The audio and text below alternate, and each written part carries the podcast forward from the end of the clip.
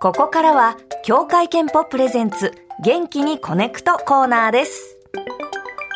協会憲法さんの提供のもと、健康にちなんだメッセージの紹介や、専門のお医者さんを招いてのトークを通じ、みんなで健康についての意識を高め、より元気な明日を目指す企画です。今週と来週のテーマは、ジェネリック医薬品です。お話を伺うのは、帝京平成大学薬学部教授で、薬剤師の井出口直子さんです。よろしくお願いします。よろしくお願いしまよろす。しくお願い井出し口ますです。今日はお招きいただきましてありがとうございます。こちらこそですよよろしくお願いいたします薬剤師の方初めてですそうですね。興味ありありですえー、嬉しいですね。妻のはいガラスのさ向こうで何,、そうですね。何やってんだろうと思っ黙て、々と。引き出し開けてパソコンかそうですすっね。ごい興味があります、ありがとうございます。はい、あのまず薬剤師さんのお仕事って何をされてるんですか。そうですもう一言で言えば薬の専門家と思っていただいてお薬があるところには薬剤師ありっていう感じなんですけど、はいまあ、主に医療現場に多くいるんですけど病院とか薬局でえー患者さんの薬を、まあ、医師が処方するんですけど、まあ、それが正しいかどうかまずチェックして、まあ、正しく作って患者さんにお渡ししてそしたらその後ですねちゃんと薬が効いてるかどうか副作用が起きてないかどうかもチェックするところまでも私たちの仕事になります。はあで処方箋が合ってるかどうかチェックをあそれもちろんもちろんこれそうかなりちゃんとやってます、はい、でもし何かちょっとあれと思ったら疑義紹介って言いまして、まあ、ドクはい、ドクターにその疑義をあの疑義ああのー疑わしもいうと一回ころを確紹認介する電話してとか、はいそうですねあなるほど、はいまあ、それからあの一緒にドクターと一緒に処方を考えることもありますし、はいはい、あとはですね、えーまあ、薬剤師の免許がなくてもできる仕事であるんですけども薬の研究開発というところに携わったりそれからまあ行政の方にも薬剤師っていうのはやっぱりいるので、まあ、その被災地の方にもね薬剤師行くんですけど、はいそこだとあの避難所の衛生環境が非常に悪いとうん感染症が蔓延するので、はいそういうところも薬剤師見たりしますね。いやもう勝手なイメージですよ、先生の指示通りやる人っていう印象ですけどうんなんかそう思われてることが多いまた別な話ですね、はいもう完全にまた一つ責任があるそうですね6年間やはりあの医師とあの一緒で6年間の教育を受けますので、私の弟が、はあいの薬学部におえっとあ通そうなっんてだ卒業したんですけどあ。そう薬剤師ないんらっかしゃるはい、うんあのまあ薬剤師の仕事はしてないんですが、うん資格は持っていて、ええ結構あの試験も大変みたいですそうね。はい、あの国家試験やっぱり受からないと、受かって登録して初めて薬剤師なので、そうなんですそかこ。はあの厳しい勉強を6年間頑張るわけです。いつもありがとうございます。ありがとうございます本当にとんでもございませんいつもありがとうございます変な変なこちらこそ偏見を持ってました。すみません。あいえりいがとうえいござえいまあのす。知っていただけると嬉しいでお世す話に。なっておりますはい。はい。ちょっと改めて、はいあの今回のテーマジェネリック医薬品の基本からお伺いしたいと思うんですが、ジェネリック医薬品ってどんな薬なんですかはい、まあ一言で言うと、まあ、後発医薬品とも呼ばれるんですけれども、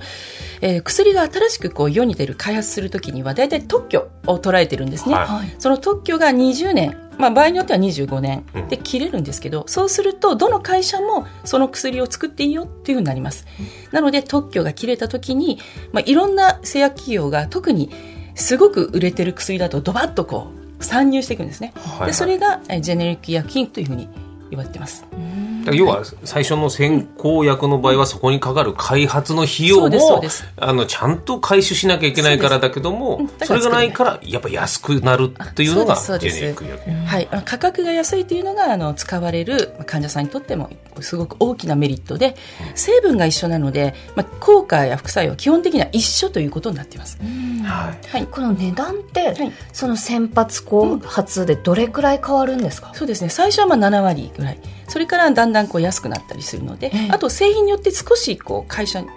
う違ったりしますね、ははい、ですが必ず先発品よりは安いです、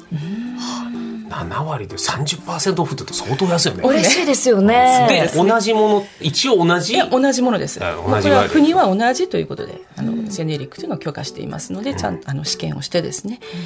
特にあの慢性疾患でずっとお薬飲まなきゃいけない方って1年間かけてはいでそれを考えるとかなりこう価格が変わってきますので、あの自己負担金皆さん保険でやられる自己負担金も変わってきます、および国が払う保険料も安くなるってことですよねあそういうことですだからみんなにとってうん幸せなことにが多おっしいゃっるてこと通だりです、はい、もう国の医療費っていうのは毎年どんどん上がっているので、はい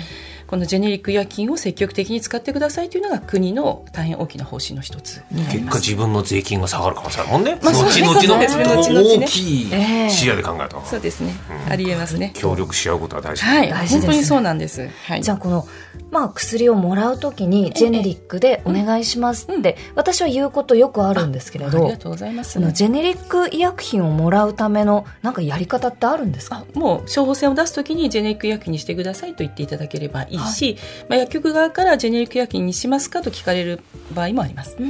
い、ジェネリックってのは必ずあるんですか薬っていうのは処方箋のない薬もあるんですかあない薬もあります。要は新しい新薬って新いうこ薬でとはないす。新薬はないないです。うんないですはいはい特許切れの前のものはジェネリック医薬品がそもそもないので、まあこれはちょっとジェネリック医薬がないので変えられるものは変えますねというふうにするのがなるほど薬局の対応です。要は許可があもう、そうか二十何年経ってないものに関しては、そりゃそうだそりゃ回収してもらわないと新薬以外はもうほとんどあると思っていただいていいのでそうなんですねまあ、ごくごく例外的にないのもあるかもしれないんですけどもないほとんどありますね。なるほどはいはいはいだから処方箋をもらった、えー薬に関してはジェネリックがあるってそうですいうそ考うえで方すですそうねですそうなでるすほどはいはいね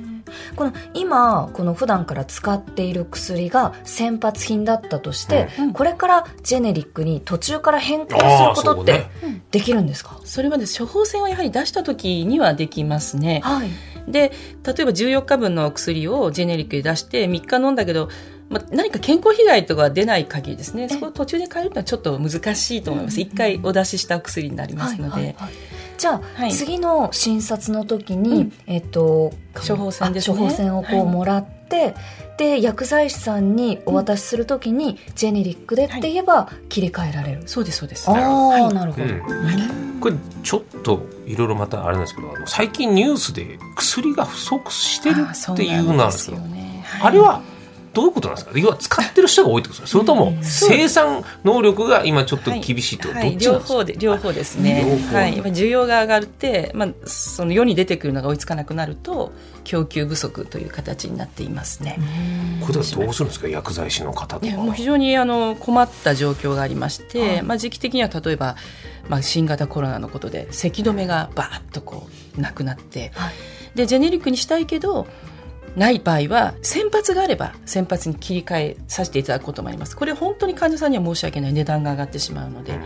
あるいは A という会社のジェネリックがないんだけど卸さんには B という会社って入ります、っていうしたらこっちに切り替えさせてこれもまた患者さんに説明してちょっと見た目違いますけど同じお薬なんです別のメーカーさんなんですけどこれしかありませんからみたいな説明を、まあ、一つ一つしていくんですね、まあ、そういう形で今すごくあの薬局は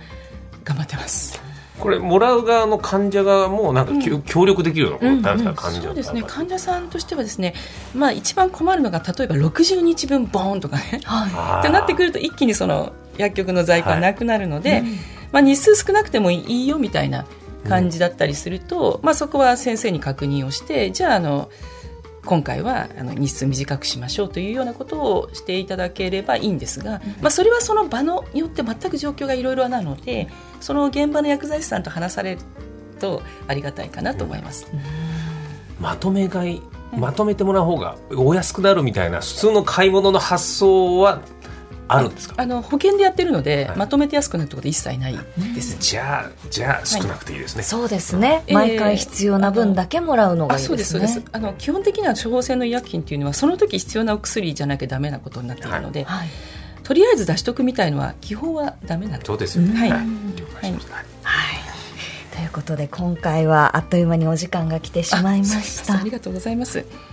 帝京平成大学薬学部教授で薬剤師の井出口直子さんでした。井出口さん、来週もよろしくお願いしどうもまあすりが。とうございますよろしくお願いいたしお願まいします